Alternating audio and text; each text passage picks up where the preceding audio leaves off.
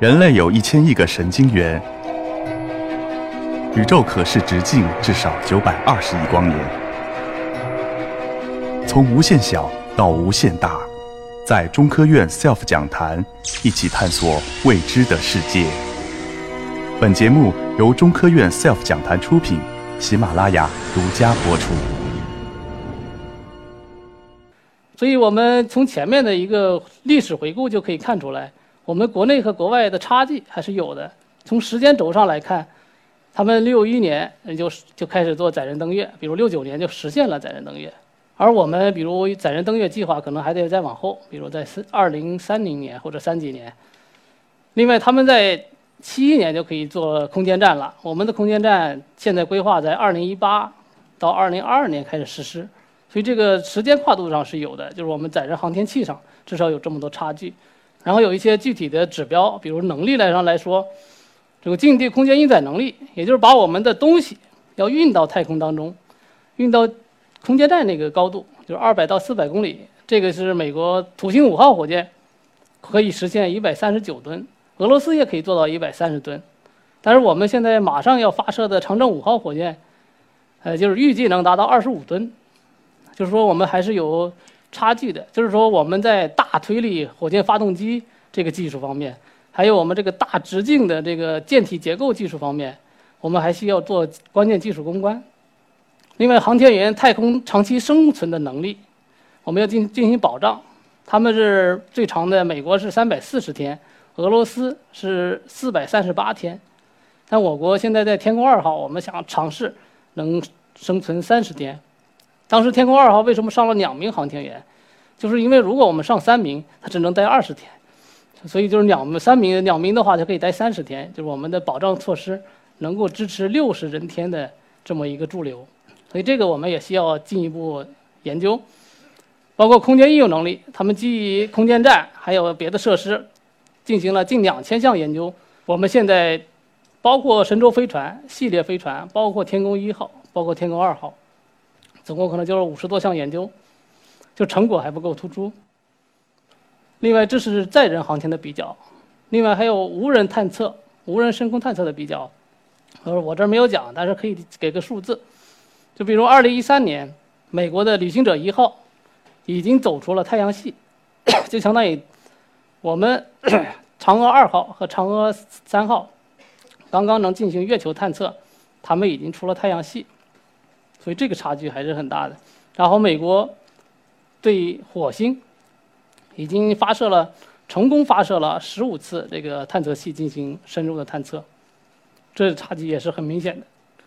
然后这个原因何在呢？这当然这这表示我个人的理解啊。第一个原因就是我们确实起步比较晚。我们知道二战德国战败以后，美国和苏联都去这个二战抢人才，然后美国就把这个。图片所示这个冯布劳恩，然后冯布劳恩是什么人呢？他是在德国时候帮助德国开发了 V 二火箭。这个 V 二火箭当时德国利用它对英国进行了大规模的空袭，所以震惊了世界。所以美国当时把他挖过来，啊，他他负责探月计划当中的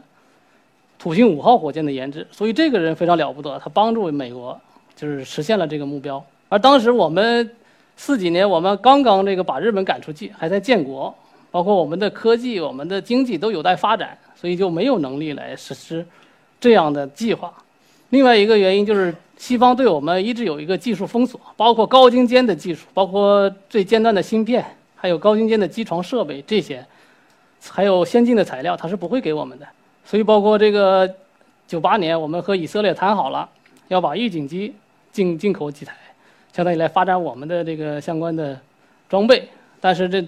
美国给以以色列施加压力，在零一年的时候，以色列就把合同就撕毁了，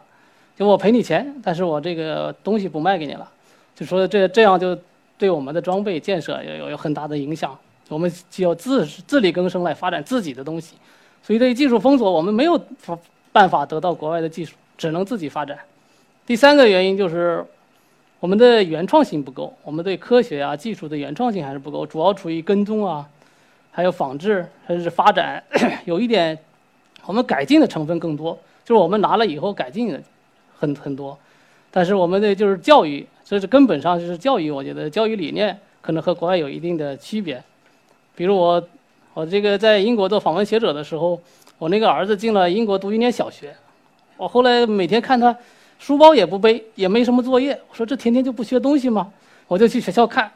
我看一看，发现老师和学生是这样的，学生都围着老师坐，老师在那讲一讲，然后需要写字了，跑到桌子上写一写，一会儿又围过来，就坐成一圈儿，感觉非常轻松愉快的在学习。然后他那个学教育的形形式呢也多种多样，比如他要教你地理。他拿一个涂色的东西，让你在这涂色，了解英国地理。所以这些方面呢，给我一个感触就是，我们的孩子都是接受标准化教育，比如也是不是会束缚了他的创造力，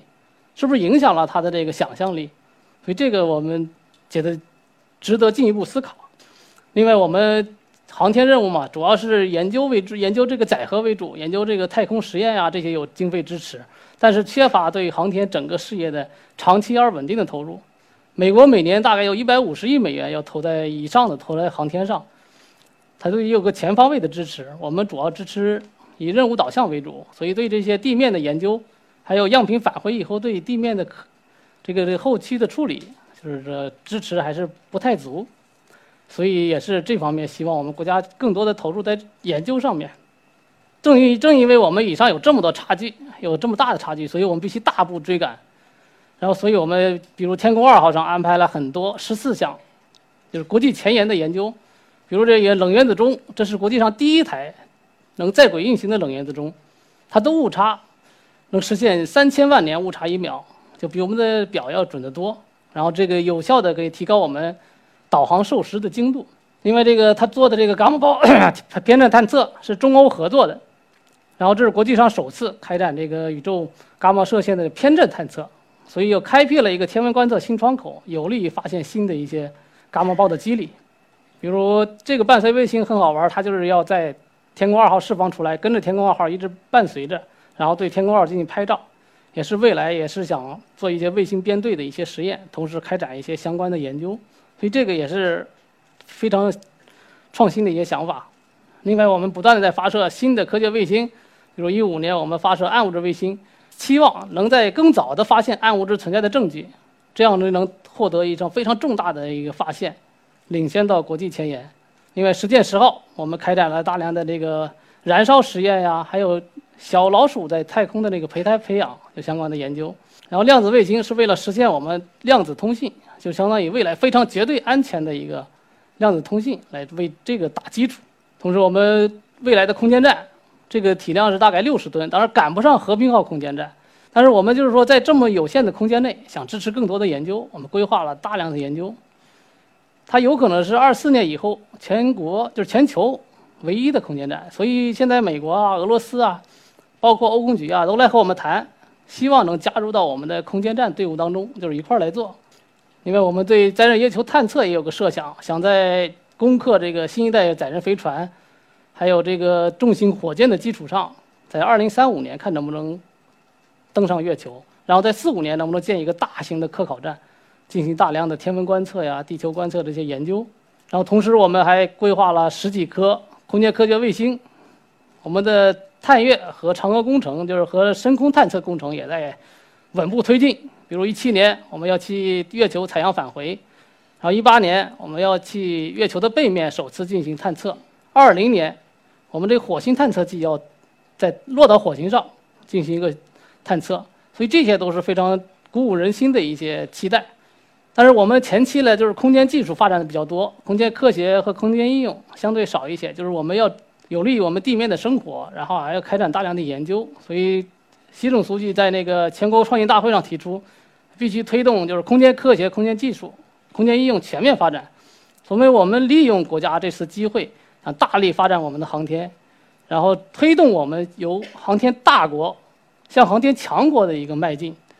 但是这个任务任重而道远，需要我们一代一代人的一个努力。所以我们希望就是更多的年轻人，特别是下一代，加入到我们的航天队伍中，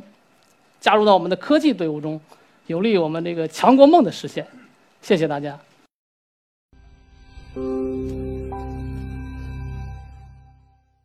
SELF 讲坛自然专场，四月二十八日晚六点半，从微观生命到天文摄影，从世界上第一枚恐龙琥珀到卧底象牙走私，现场两百观众席，喜马拉雅同步直播，可关注 SELF 讲坛官方微信公众号报名和获取直播信息。